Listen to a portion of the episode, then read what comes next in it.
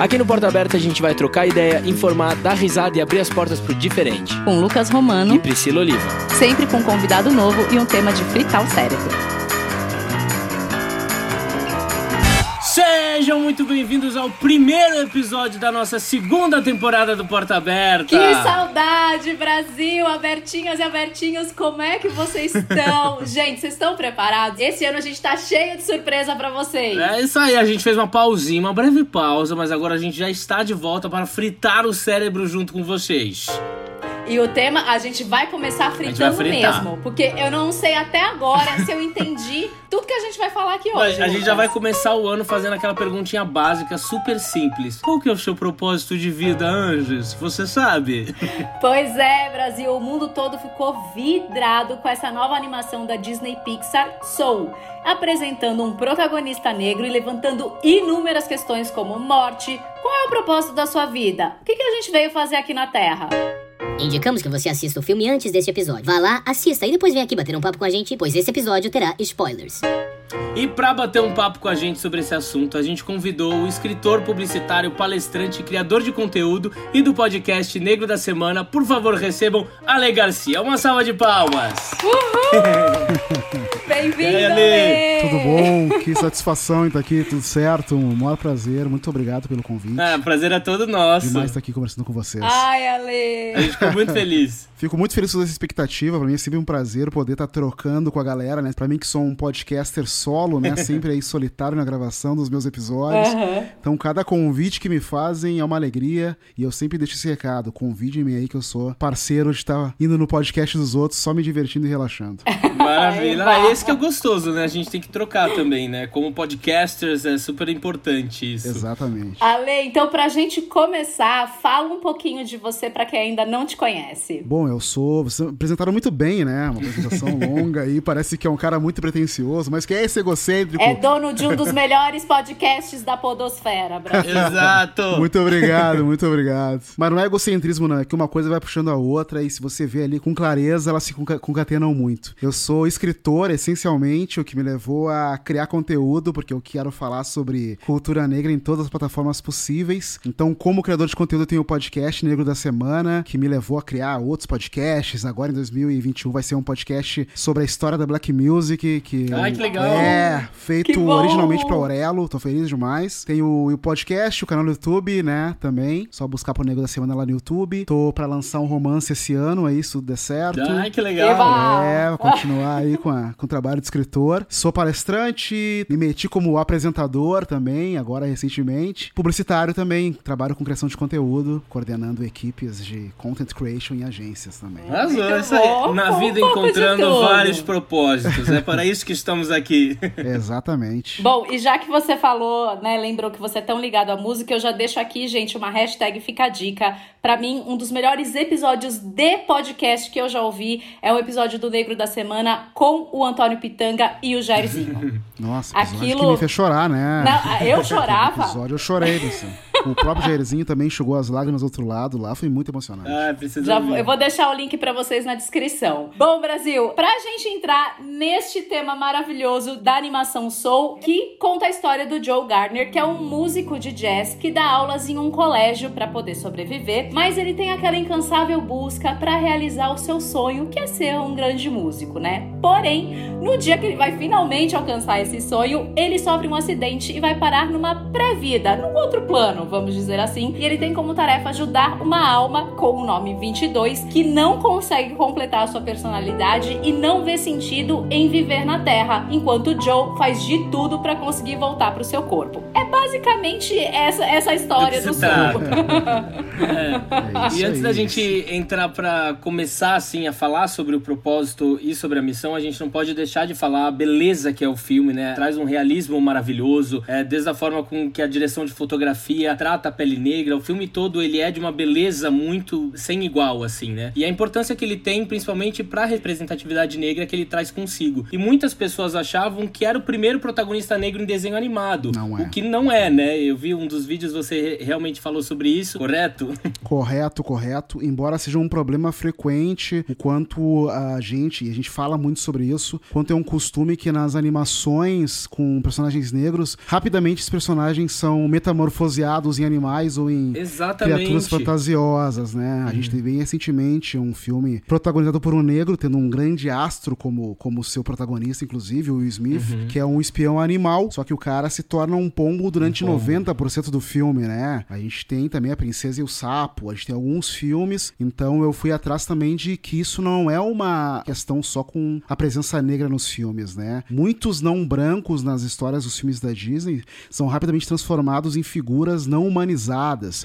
Isso é uma questão que vem preocupando há bastante tempo a indústria e certamente há um movimento que está se trazendo para animação que se assemelha ao movimento que está acontecendo nas séries e nos filmes de maneira geral, de potencializar e trazer realmente eh, personagens negros, criadores negros, diretores e produtores negros para fazer a coisa da maneira correta, né? O Soul, apesar de a gente ter um pouco dessa problemática também, eles tentaram fazer a lição de casa um pouquinho melhor. E, e é engraçado, né? A gente que tá se envolvendo com o filme, dá nove minutos de filme, ele já morre e se transforma na alma, né? Então a gente sente um pouco de falta de Exato. saber mais sobre aquele É, personagem. eu falei, né? mas já, Sente. e mais do, mais do que a morte rápida dele, eu adorei o Soul, mas eu realmente, eu saí do filme sentindo falta de conhecer Uhum. o protagonista. Eu também muito. Tem uma hora que começa a ficar ba- bastante fluido assim, você pensa, tá, agora que ele tem essa chance, agora vamos ver a vida ideal do cara. Aí o filme termina, sabe? Exato. Eu sonhava demais com aquilo por tudo, né? A vida dele é riquíssima, um personagem muito interessante, Uhum. um músico de jazz. A gente tem Nova York, maravilhosa, com aquela luz alaranjada incrível que a direção de fotografia conseguiu. E a gente acha que isso vai ser explorado pra gente se apaixonar mais pelo personagem. Aí o filme acaba, sabe? Eu acho que é um filme que ele é bem prejudicado nesse sentido. Sim, total, faz total sentido. E eu, quando eu tava vendo o vídeo que você gravou sobre a análise do Soul, você fez um apontamento que eu não tinha percebido antes, né? Que embora o filme ele tenha um controle criativo, ainda é possível cometer alguns deslizes quando se trata de representação racial, né? Exatamente, ainda tem alguns problemas, assim, né? O diretor do filme é o diretor de Divertidamente, né? E ele contou o quanto ele ficou incomodado com alguma coisa que ele criativamente não alcançou em Divertidamente. E por algum motivo a história de Soul, quando ele começou a esboçar, começou a trazer sentido pra ele. E quando se achava que tinha um roteiro coeso, eles trouxeram então o Ken Power junto, que entrou como um consultor, mas acabou assinando como co-diretor. E aí pra trazer realmente todas as abordagens necessárias pra se fazer um filme negro da maneira correta, né? Então ele foi responsável por trazer, por exemplo, o diretor de fotografia. Que o filme é excepcional, é. É excepcional, assim. Então tem muitos detalhes ali, minúcias. Você vê as nuances, os tipos de negritude nele, na mãe dele. Tudo tá muito bem acertado nesses quesitos técnicos, né? Mas tem algumas questões que elas são profundas, mas diz respeito a essa coisa da representatividade da pessoa negra nos filmes, né? Há essa questão de quando o, o personagem vai, vai pra Terra, na verdade, quem tá tomando conta do corpo dele é a 22, né? Então a gente sabe que o personagem negro é o Jamie Foxx e a gente sabe que a 22, que reencarnou, é a Tina Fey. Então a gente parte do pressuposto, talvez, se a gente for muito a fundo, de que a última reencarnação da 22 teria sido uma menina, uma mulher branca. Ele até fala no filme, né? Inclusive, ele fala, nossa, você tem a voz de uma mulher branca De de, 40 Tu viu? Eu nem me anos. lembrava disso. Ele fala. Essa piada. Então, eles já largam essa, essa piada aí, que é aquele joguinho de piadas pro adulto que tá vendo o filme com a criança. Muito bom, né? Total. Mas então essa problemática ela existe, não é? Ela não é mimimi. Quando eles vão pra Terra e a 22 toma o corpo dele, a gente tem ali uma coisa que é muito simbólica, tá? Então é uma mulher branca que está ali tomando o corpo do homem negro e agindo por ele, ensinando-o basicamente. Então se trouxe de novo também essa discussão sobre ah, o, o clichê do white savior, né? O salvador branco. Que Total. isso, né? Então, quando ele tá ali com a 22, tá tendo que reaprender com ela, é ela que o coloca nos eixos novamente, né? Comparando com filmes como Green Book e tantos outros. Então, essa coisa da submissão e tal, isso é muito sintomático. É um cuidado que deve, deve ser tamanho, mas que deixaram passar. Mas não é o que, de maneira geral, enfraquece o filme. A gente conversou que, pra mim, o que enfraquece o filme, eu acho que é essa profundidade mística excessiva dele, que se a Pixar não cuidar, vai acabar se tornando uma produtora de filmes pra pessoas adultas, né? É. Exato, a gente sempre vai ter que ficar produzindo conteúdo pra explicar os filmes deles, né? O tempo inteiro. Exatamente, É, exatamente. eu até, bom, Ale, a gente já, já até tinha falado disso. Eu queria saber como foi a sua experiência com o seu filho assistindo, porque eu, a primeira vez que eu assisti, eu tive dificuldade. Eu falava, não, calma, calma, Tem que calma. pausar, Volta, tem que pausar. Tem que pausar, tem que voltar. As referências intelectuais ali que só adulto mesmo Uhum. pega, né? Principalmente as pessoas que tentaram guiar a 22. Eu queria saber como foi uma experiência assistindo o Soul com uma criança. É, o- é, a minha expectativa pra ver Soul não era nem só em relação a ser um filme infantil pra agradar meu filho, que é uma criança, mas para mim tem sempre essa muita importância de levar, trazer um filme para ele, que é um filme com protagonista negro, pro meu filho negro, né? Uhum. E aí, quando começa aquele filme lindo, uhum. Cidade de Nova York, folhas maravilhosas, luz, músico de jazz, dando aula ele como professor também é muito legal. A gente, pô, que personagem legal, uma profissão massa, um personagem negro num filme da Pixar e tal. E aí decepciona realmente que aos 10 minutos de filme o cara dois. caia num bueiro e se torne aquela, aquele, aquele ser azul esverdeado lá, né? Uhum. Então isso levanta preocupações uhum. muito grandes, assim, né? De mensagens que isso envia para crianças, né? A gente pode entrar no debate mais profundo, né? Como é que isso perpetua a representação uhum. do sucesso negro em produções cinematográficas. Primeiro porque Total. a gente tá aqui pra esmiuçar, né, galera? Então vamos esmiuçar. Uhum. Bora! Sim. É, tempo de tela, mas também tem várias questões assim. Ele é um personagem que tá ali trabalhando como professor, porque ele não consegue um emprego dos sonhos. A gente vê que tem uma, um, ele é meio sustentado pela mãe dele, que já sustentou o pai, que também era músico.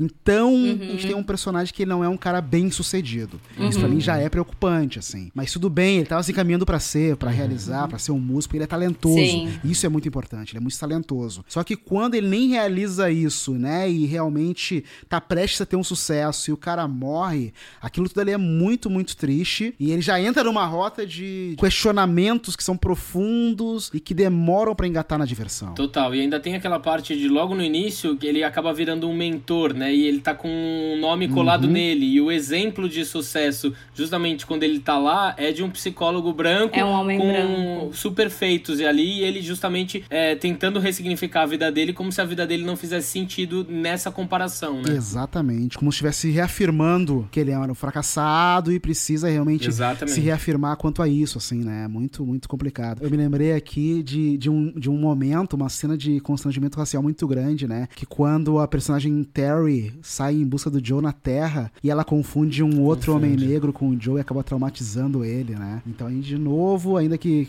né, que não se queira, mas acaba caindo nesse clichê cômico que sempre foi de colocar no mesmo balaio todas as pessoas negras, todas as pessoas orientais, né? Que comumente em produções Sim. são sempre confundidos, são sempre pessoas que são colocadas num, como, como um único tipo de pessoa. Né? Essa a luta pela busca pela Sim, é identidade, é... né? O que exatamente não está sendo feito no filme, exatamente, né? Exatamente, é, é, total. Viu, turminha? Vamos todo mundo assistir de novo com outra perspectiva com outra agora, tá perspectiva. tá bom? e fazendo, vamos lá fazer contrapontos culturais muito contemporâneos. Que discussão que está sendo trazido agora à tona de novo por causa de Big Brother Brasil, né?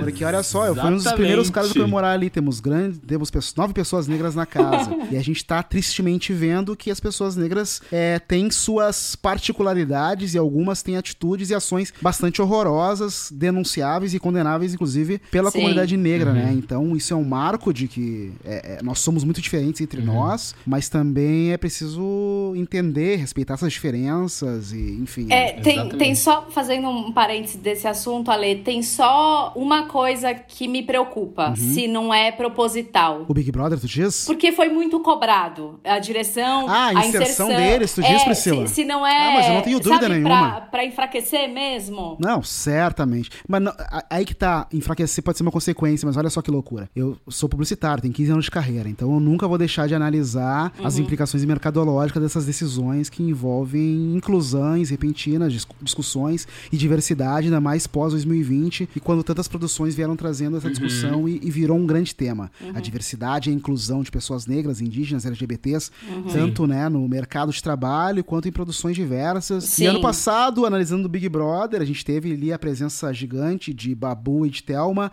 e tal, trazendo discussões importantes que foram profundas, que serviram para mobilizar a internet. Uhum. E eu acho que o primeiro fato é o seguinte: mobilização. Entenderam, vamos trazer aqui a figura do Boninho como o cano de cara que gerencia tudo isso, que isso gera muito pano para manga. Isso gera discussões apaixonadas, acaloradas, vai gerar discussão e movimento no Twitter principalmente. Eu vivo lá e você tem, uhum. você pode assistir o, o Big Brother inteiro lá com mais precisão precisão do que se assinasse o pay-per-view, né? Então o Boninho viu Sim. que realmente é pano pra manga, viu também que precisava se atrelar uhum. um discurso de diversidade, porque seria ridículo continuar de novo com uma cota de trazer um Sim. ou dois, duas pessoas negras. Sim. E eu acho que realmente houve, cara, então vamos fazer um barulho, vamos trazer uma rapaziada gigantesca, dividir eles pipoca e os conhecidos ali do, uhum. do camarote, vamos trazer bastante pessoas negras para causar realmente com diferentes tipos. Mas acaba trazendo fortes. essas surpresas desagradáveis também, né? Quando a gente tem uma figura figura que é uma estrela pop Uhum. que vai pra casa e eu aqui como observador do mercado de entretenimento já questionei pra caramba de cara, o que, que essa mulher tá fazendo aí? Eu acho que ela tinha muito mais a perder sempre antes de conhecer o seu temperamento como pessoa. Eu entrevistei ela duas vezes pro podcast, entrevistei ela pro, pro, pro Bradesco também. Ale, eu, eu ia te falar Sim. que eu falei, eu mudei o meu conceito. Eu não, eu vou- confesso, eu não ia com a cara dela. Uhum. E depois do seu programa, eu falei, gente, uau! que incrível! Que triste isso, que não é? incrível! Pra mim, ela é só uma pessoa querida com uma puta de uma história, sabe? Contou tudo duas vezes. Mãe aos 16 anos, criou o filho, Pois é. batalhou, se tornou uma rapper. A menina tem um estúdio gigante em casa. Maravilhosa. Maravilhosa, produzindo pra outras pessoas. Cara, fica assim, sabe? Ela é uma super artista pop. Aí, que que. que que que é lá, sabe? Sei lá, cara. Tô aqui. Eu não, espero que não me anulem questionando as escolhas da mulher Uhum. negra, né? Mas tô falando aqui como um cara de mercado, realmente, sabe? Sim, cara, claro. olha o tiro que saiu pela culata. Ela perdeu já mais de 200 mil seguidores, isso em 10 dias de Big Brother. A GNT cancelou a temporada nova do programa dela na Sim. GNT. Cara, é terrível, assim, né? Sim. A gente tem, né, episódios de realmente assédio moral ali, de Uhum. distúrbio que pode causar problemas é, de saúde mental que são fortíssimos, né? Então é muito, muito delicado. Mas aí agora já, cara, eu fiquei. Eu fiquei, eu fiquei Exato. bem deprê mesmo, assim. Eu fiquei muito, muito, muito pesado as Sim. coisas. E, e acho que pode analisar um pouco do reflexo do que a gente viveu também no passado, né? A gente veio num ano de saúde mental muito complicado, né? Então a gente tá preso dentro de um programa onde você vira o foco das pautas, você tem uma necessidade de querer vomitar tudo aquilo que aconteceu todos esses anos para aquelas pessoas, né? Então gera um pouco dessa ansiedade. Acho que foi infeliz nessa primeira semana de programa, que parece que foram três meses em seis dias. Inacreditável, cara. Né? Acho que tem um pouco desse reflexo da quarentena que a gente já vivia antes em relação à nossa saúde mental, né? Tem, tudo tá sendo mais intenso desde então, né? Uhum. A quarentena trouxe intensidade em tudo. E tudo tem dois lados, né? Assim como a felicidade gigantesca era muito intensa, realmente a crise e as brigas seriam muito, muito intensas. As discussões. E realmente estão sendo. Então, parece que é reflexo realmente de estarmos aprisionados em si mesmados. Isso vai repercutir com uma panela de pressão, né? Na opinião da pessoa que assiste e que repercute nas redes sociais. E quando você tá consumindo isso, as redes, assistindo isso na TV, parece que você tá cercado disso e é muito louco que você na sua casa, no sofá, sente os efeitos daquilo ali. E isso é muito. É uma responsabilidade mental que a, que a emissora tem com as pessoas e que precisa ser mais cuidada, sabe? Sim, essa é uma, é, é uma grande questão. É sempre a coisa do até onde vai essa exploração em isso. nome do entretenimento, em nome da audiência, né? Que hoje eu tava lendo uma matéria, por exemplo, que eles estão com fila de espera de anunciantes. Caramba, não, é gigantesco assim. Gigantesco, bizarro, né? O trabalho, né? eu- Gigantesco. Eu trabalho com anunciantes da casa, né? Então a gente tem um trabalho de realmente até conter crise.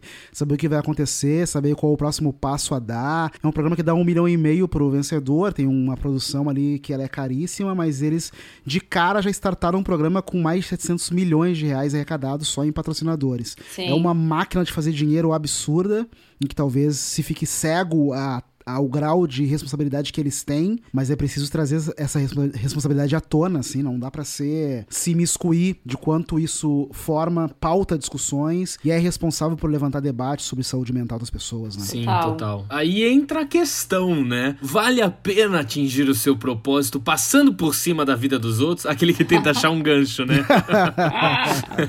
Qual o propósito que esse programa está cumprindo e que propósito ele está destruindo? Grande questão.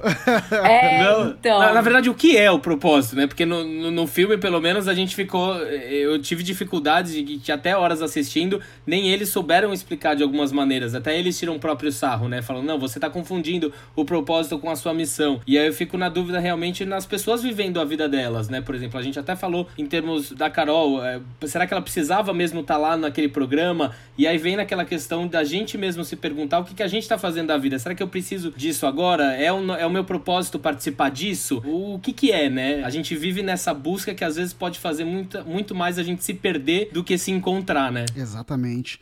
É, o propósito ele é, ele é complexo, assim, mas eu, eu tento simplificar ele porque ele ajuda a questionar muito as suas ações do dia a dia, assim, né? Eu falo muito que o propósito é o motivo de você fazer o que você faz. E a gente pode entrar numa esfera que ela é extremamente profunda, que tem a ver com Olá. o que você faz na vida. E aí é muito louco, né? A vida normalmente a gente confunde muito com a as atividades da nossa vida. Ah, o que, que você faz para viver? É o tipo de pergunta que os americanos fazem. O que você faz para viver? É como se a profissão determinasse a sua vida, né? O seu dia a dia, as coisas básicas que você faz na vida e não, eu tava né? falando ontem a professora de inglês. Para viver eu como, eu bebo eu água.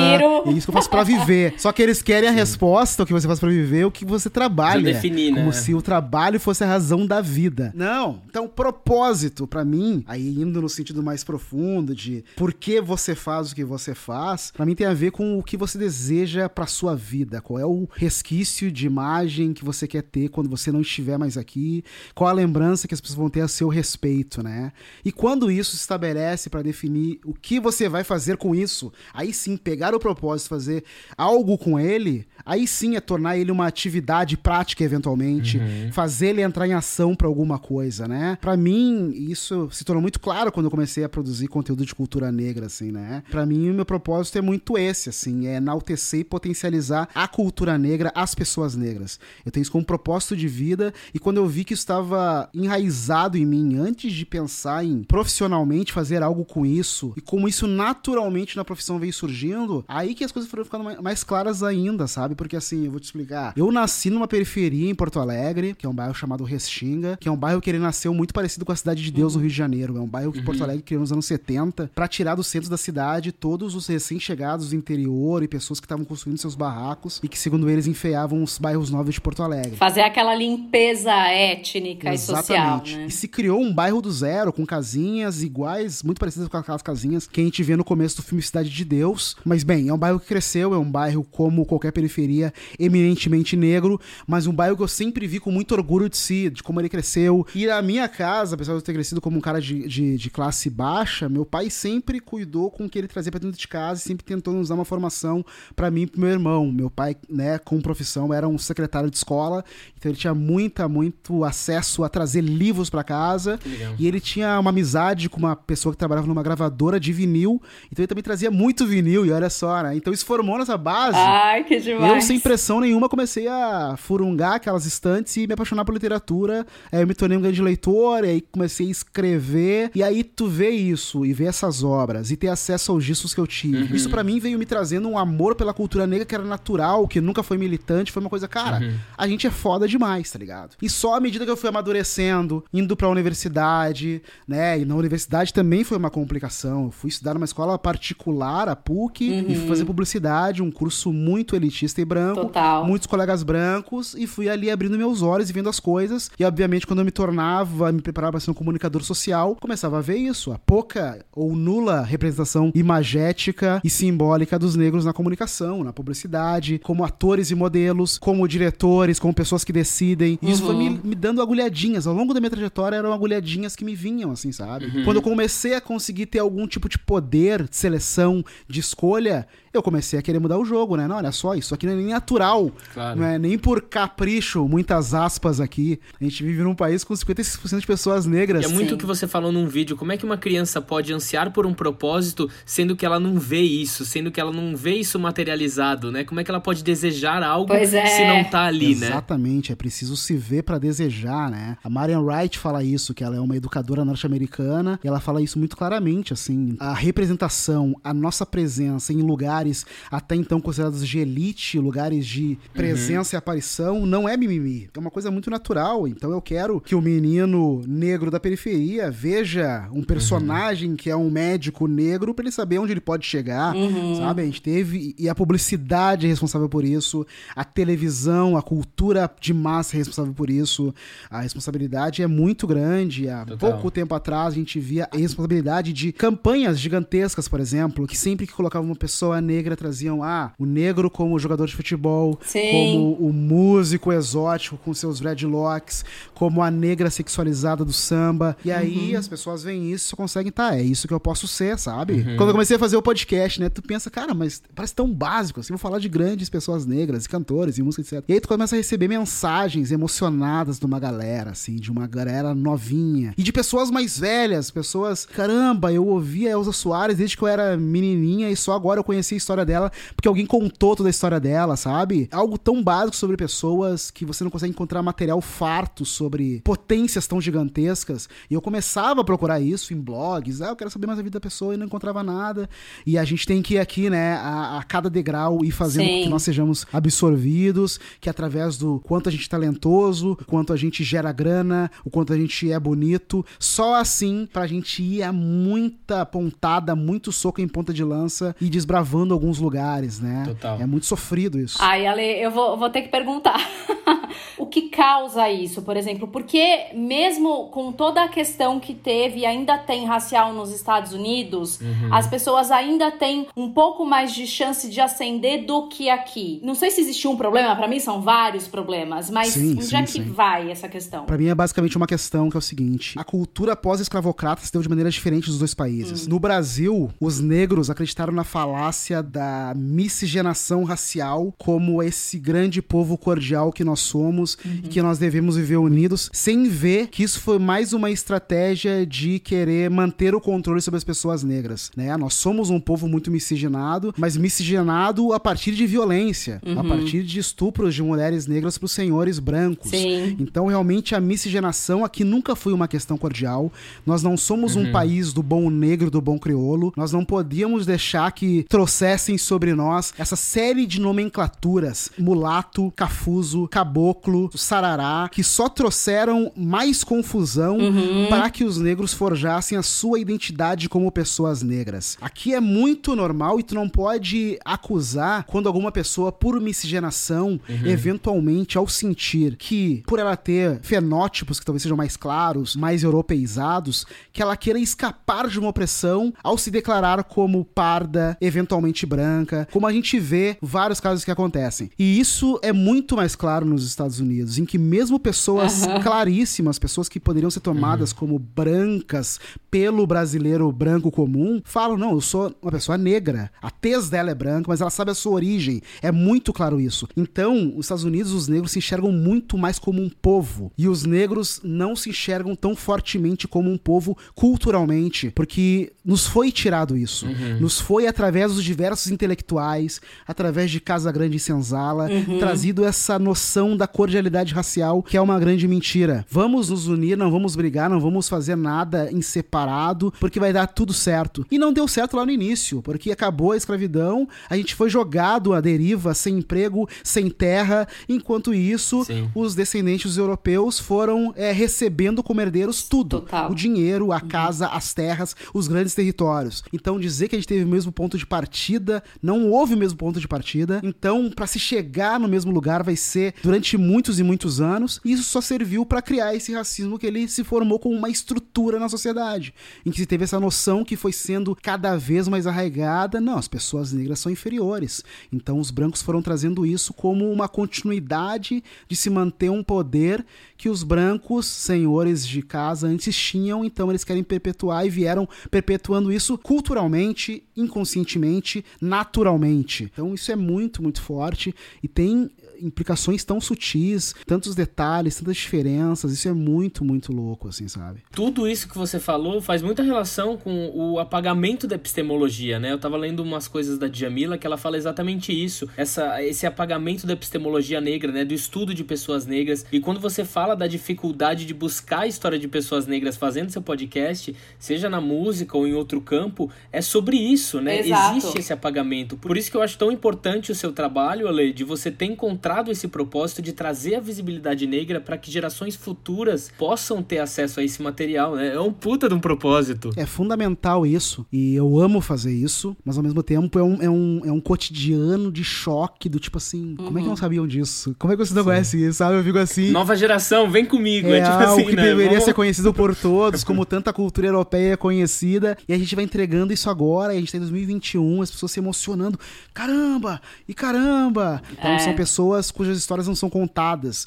e que realizações, produções e vozes como a de Emicida e tantos outros são fundamentais para trazer, mesmo que seja para deslumbrar pessoas que deveriam estar tá sabendo disso, mas que não sabem porque não há quase documentação sobre isso. Dia 1 de fevereiro foi aniversário, se estivesse viva, da Lélia Gonzalez, uma das vozes mais importantes do feminismo negro, da luta antirracista, e em contrapartida a gente tem pouquíssimas obras publicadas dessa grande intelectual. Então isso é muito triste, assim, né? Sim. Porque a gente tem que estar sempre ali feliz agora. Pô, saiu uma obra da Jamila Ribeiro agora, saiu uma obra do fulano, sabe? Comemorando cada pequena conquista e cada chance que o negro uhum. tem de uhum. contar sua história. Total, e tá mudando, né? Graças a Deus. E Ale, eu queria fazer uma pergunta para você, que eu tava vendo um vídeo que eu achei lindo que você colocou um pouco do seu relato, da sua busca, e tem uma parte da sua vida que você fala que o seu pai, ele disse que um homem negro precisa trabalhar sempre 10 vezes mais. E eu queria saber se essa cobrança que se manteve em você durante muito tempo acabou dificultando o encontro do seu propósito. Na verdade não, mas eu sou, acho que um ponto bem fora da curva, assim, é, realmente eu não gosto de me dar muito como exemplo nesse sentido, porque não dá para ser exemplo,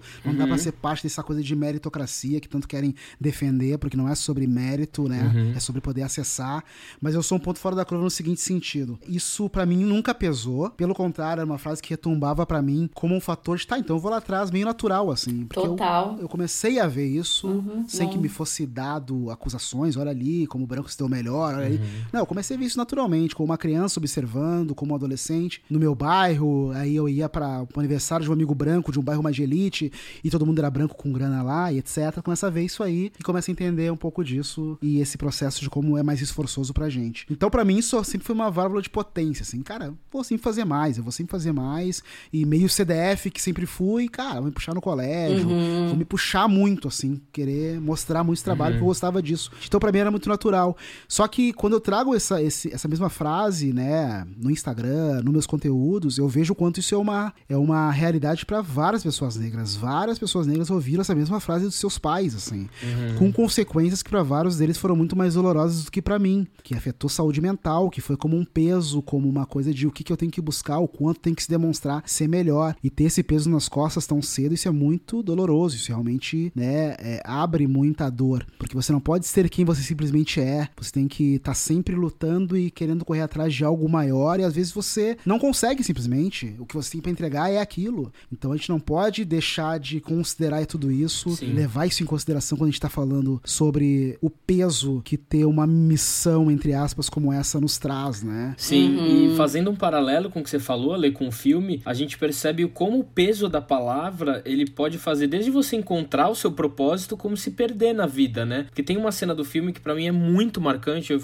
até me arrepia quando eu falo, que é onde eles mostram aquele plano que é uma mistura do físico com o espiritual, onde as almas elas viram quase monstros por serem tão afetadas pelos pensamentos malignos que elas têm, Nossa. pela depressão, por achar que você não é capaz, como vira uma bolha energética negativamente de não merecer viver aquilo e como carregar certos pesos te desestabilizam, né? Totalmente, de você se encontrar. É, isso é muito, muito importante e e a gente vê como até isso é complicado e nos foi pouco dado na nossa trajetória de pessoas negras que vão entrando na sociedade e querendo ascender, né? Uhum. né? Se você ficar esperando a televisão te entregar isso, mesmo sendo uma, sendo uma concessão pública, não há nenhuma ingerência na realidade, se você analisar bem sobre a televisão, Exato. como ela deveria ter por ser uma concessão pública, em ela trazer a educação que ela deveria trazer para todos os tipos de pessoas, né? Então a gente cresce ali realmente só recebendo estereótipos são alimentados. Crescer nos anos 80 uhum. era crescer vendo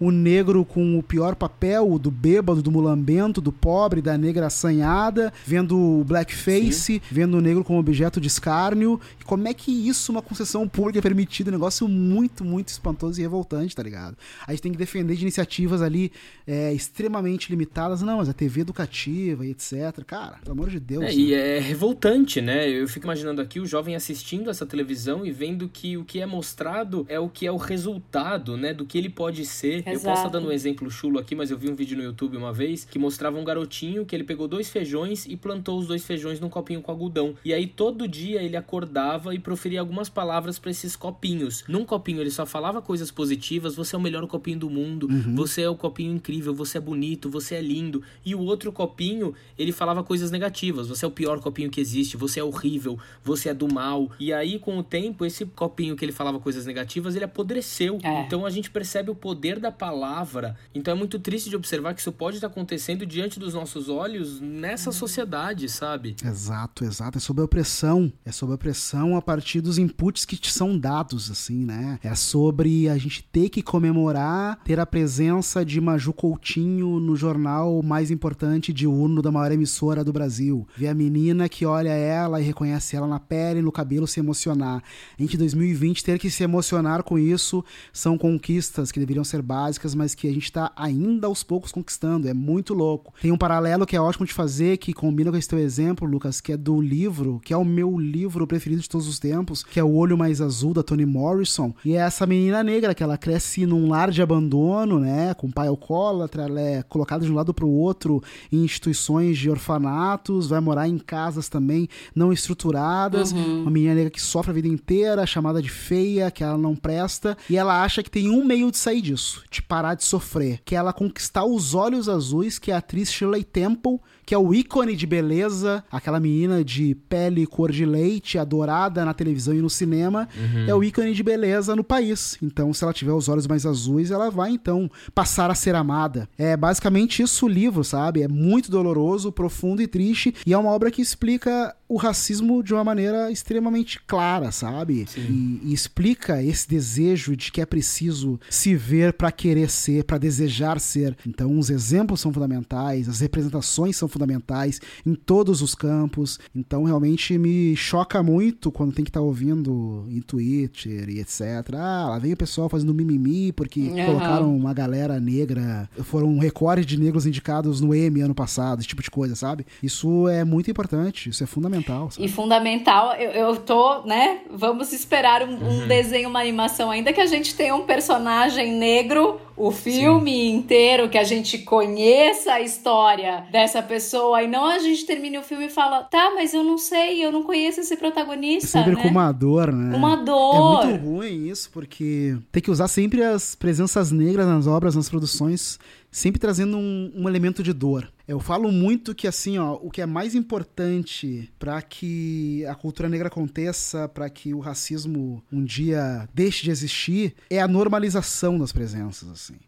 Então é que cada vez mais a gente veja obra onde não exista necessariamente Sim. discursos raciais só porque existem pessoas negras naquela obra. Não tem que ter da- toda a obra tem que ser panfletária. Quando surgir um negro, ele trazer um discurso apaixonado, ele tiver sofrido e ele falar da família que sofreu, ele vir de um cenário de racismo absurdo. Não, a gente tem que naturalizar as coisas assim.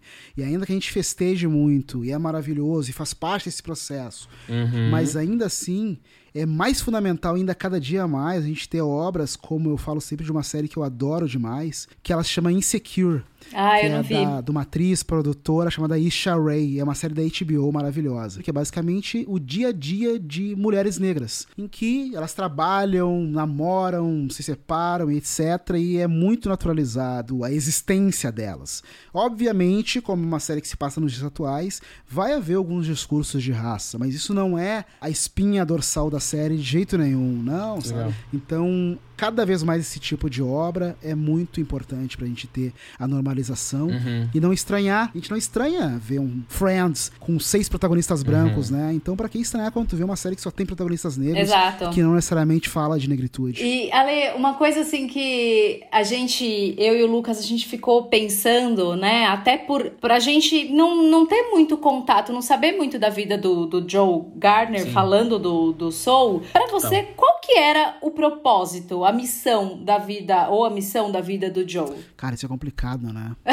Porque pra- é, porque é, eu, eu nu- nunca falo muito sobre missão. Sei, é. É, porque, eu, porque assim, ó, eu tendo um ranço da missão como aquele statement que é anunciado sobre a empresa, sabe? É. Sim. A missão Nossa- da nossa empresa é conseguir conquistar, um É, pilar. porque É. teoricamente a missão é algo que você toma pra si como uma atitude prática pra realizar. Pra chegar no propósito, propósito. digamos. É. porque Sim. o propósito é uma coisa que ela é, ela é parada em si. Ela é um, é um fato que não foi colocado em em ação. Colocar em ação, eu digo muito que seja, então, talvez, a melhor definição de missão, talvez. E aí, pegando um exemplo bem banal de empresa, né? Nossa missão é garantir que mais pessoas tenham acesso à água de qualidade. E aí ela vai fazer isso de qual maneira? Facilitando o acesso, o preço, etc., daquele produto, aquela água que ela está oferecendo ali. É uma missão que, para ser posta em prática, precisa de várias atitudes né, negociar com o mercado, estar presente em vários pontos de venda, etc, etc. Se a missão do Joey era usar a música, que eu vejo como seu propósito de vida, mas trazer isso como algo que deve ser colocado em prática, a missão dele para mim envolve em colocar isso em plataformas e meios que alcance pessoas. Porque olha só, se ele tem como propósito de vida se relacionar com a música como algo da vida dele, se a música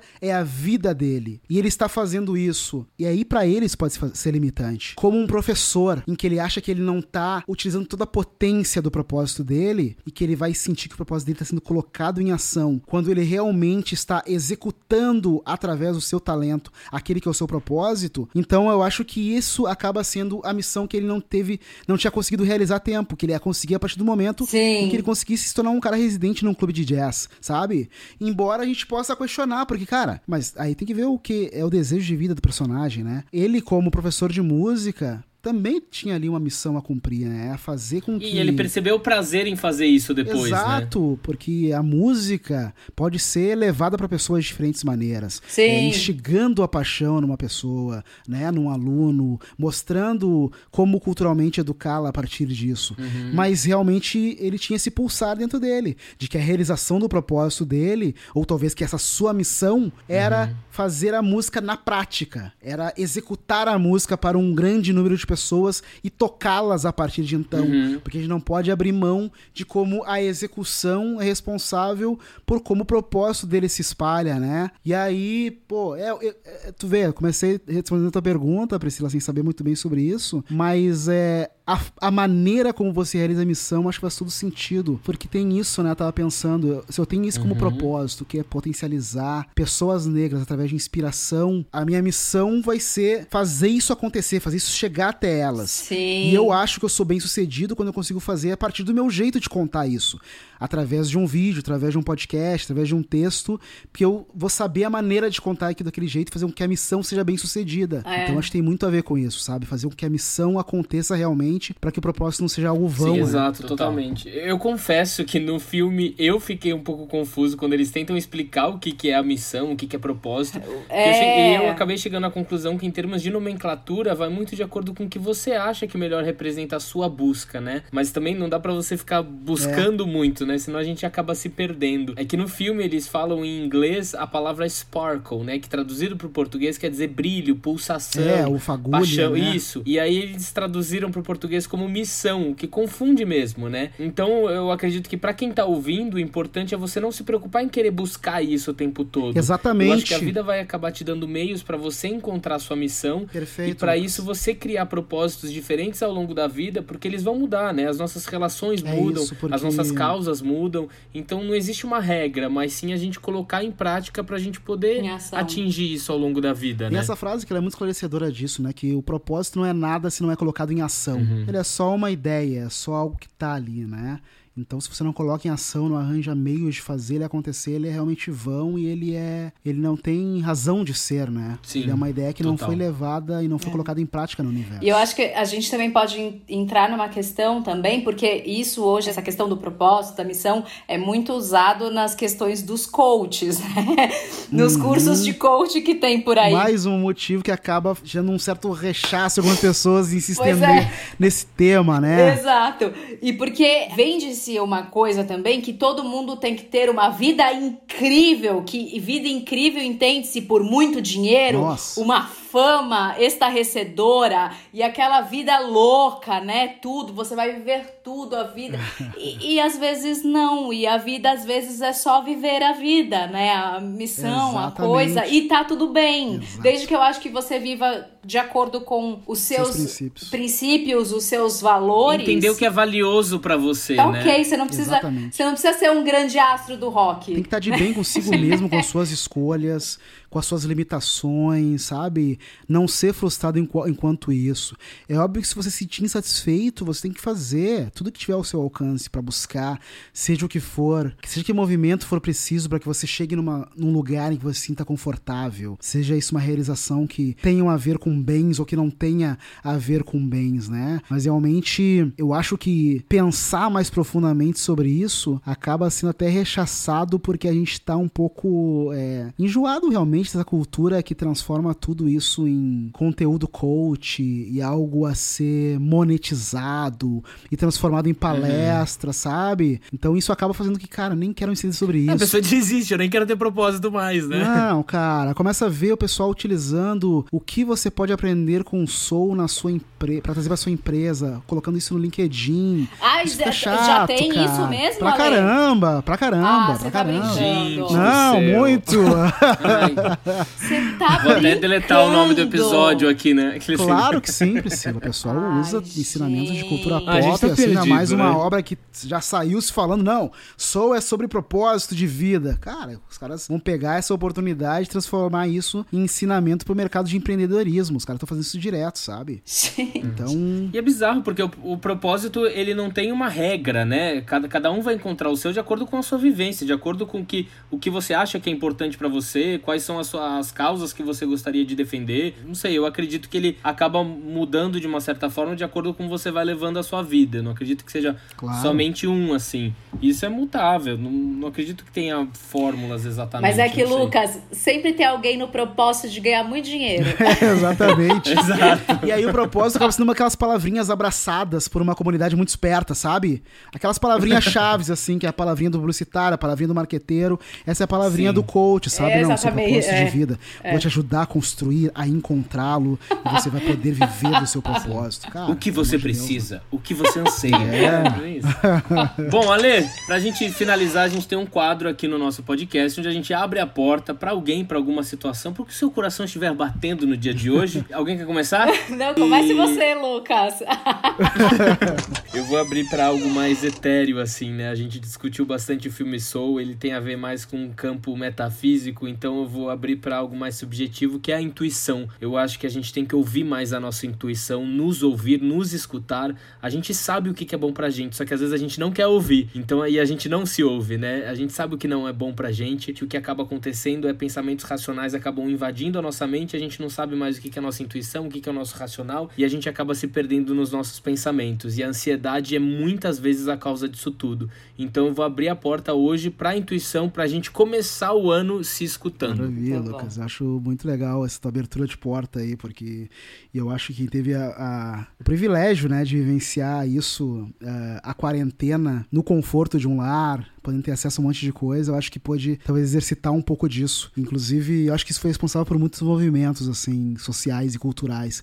Acho que as pessoas se ouviram um pouco mais, por exemplo, uhum. e começaram a questionar muito o que consomem, o que leem, o que ouvem, o que assistem, uhum. o que faz bem para si, para sua alma, sabe? Acho que elas começaram a se preocupar mais consigo mesmas e parar de consumir no automático. Sim. Eu sei que algumas coisas a gente tem que realmente ir e não se escutar mesmo, tem que ir no embalo. Mas é interessante a gente, pelo menos, tentar fazer esse exercício esse ano, né?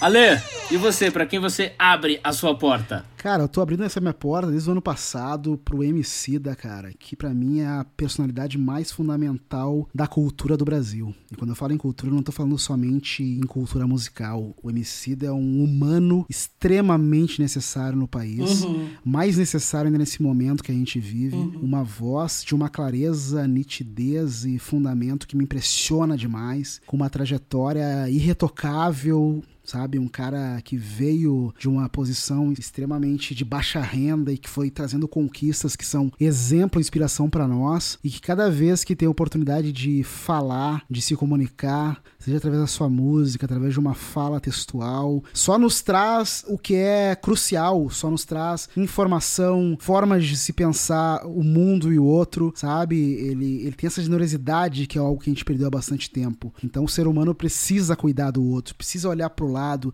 precisa não querer passar por cima. Pessoas que estão no poder e que deveriam olhar para vários outros, uma multidão, passaram todo ano não olhando. E a gente tem que tomar essa iniciativa em que cada um de nós tem que olhar e abraçar o outro. Sim. E o Emicida consegue trazer isso em cada coisa que ele toca e cria. Então, Emicida... Nos livros infantis, que são incríveis. Incrível, incrível. O Emicida é um cara incrível demais. É, que satisfação poder viver no mesmo momento que ele. Maravilhoso. Arrasou. e você, Pri, pra quem você abre a sua porta? Brasil, eu vou abrir minha porta por uma série que eu amei, protagonizada por um dos meus atores favoritos, que é a série Lupin, série francesa com mais de 70 milhões de espectadores no mundo. Ela tá sempre ali, é, ou ela é primeiro ou ela é segundo lugar, toda semana nos mais vistos no mundo na Netflix. Um homem negro protagonista dessa série, o Marcy, é um gênio. Esse homem é um gênio É muito das legal. artes. Ele é maravilhoso. Série maravilhosa. Maravilhosa, maravilhosa. Ele é baseado num personagem histórico que muito importante na, da, na França e tal. Então assistam Lupin, vai ter a segunda parte da primeira temporada agora. Depois a segunda temporada só vem em novembro, mas é, muito bom e tem, eu vou deixar na descrição do link pra vocês, tem um vídeo muito legal que eles fizeram pra promover a série, que tem uma, uma frase da série que ele fala que as pessoas, elas o veem, mas não enxergam ele. Nossa. E aí o Omar Sy foi pro, pro metrô de Paris e ele tava colocando, ele tava colocando o, o cartaz da série. As pessoas ajudavam, as pessoas paravam, olhavam e ninguém, ninguém percebia que era ele. Meu Deus, preciso ver isso, não vi isso. É muito bom, eu vou, Que eu vou pegar, é sensacional. Porque ele fala muito dessas, nesse capítulo especial, ele fala dessas profissões que são invisibilizadas, né? De pessoas que são invisibilizadas. Uhum. Então, assim, é uma série muito boa, muito boa. E o Omar Sy é a voz do Joe Gardner na França. Ah, sério? Então, não é- sabia é- disso, que é. maravilhoso. Maravilha. E esse podcast não é patrocinado pela Netflix. Nem pela Disney Plus. Ah, Ale, pra quem quiser acompanhar o seu trabalho, onde que nossos abertinhos podem te encontrar? Eu acho que o melhor lugar, mais fácil, é no Instagram, arroba Ale Garcia, porque acabo mandando pra todos os lugares a partir de lá. Mas se tiver paciência e vontade, já entra no Twitter, que também é Ale Garcia, e digita Ale Garcia no YouTube, você vai em todos os lugares. E aí você vai ver que eu tenho podcast no da Semana também, em todas as plataformas de podcast. Então acaba sendo fácil de me achar. É Maravilhoso. aí. Ale, a gente queria agradecer muito, muito a sua presença. Foi uma honra ter você aqui com a gente, bater esse papo. Foi uma delícia. Obrigado de Foi coração. maravilhoso. Eu sou. Cê- Bom, eu te mando mensagem faz muito tempo, você sabe que eu sou super sua fã. Obrigado demais pelo convite, Lucas e Priscila. Contem sempre comigo. Valeu, um grande beijo pra vocês. E pra vocês que estão ouvindo a gente, Brasil, toda semana a gente tá aqui pra bater um papo com vocês. Segue a gente lá no Instagram, arroba Porta Aberta Podcast. Dúvidas, sugestões, críticas, é só mandar pra gente que a gente lê. E a gente também tá lá no Catarse. Vai lá pra dar um helpzinho pra gente. E é isso. Obrigado de novo, Ale. Obrigada, Beijo, querido. galera. Beijo pra vocês todos. Beijo, galera. Tchau.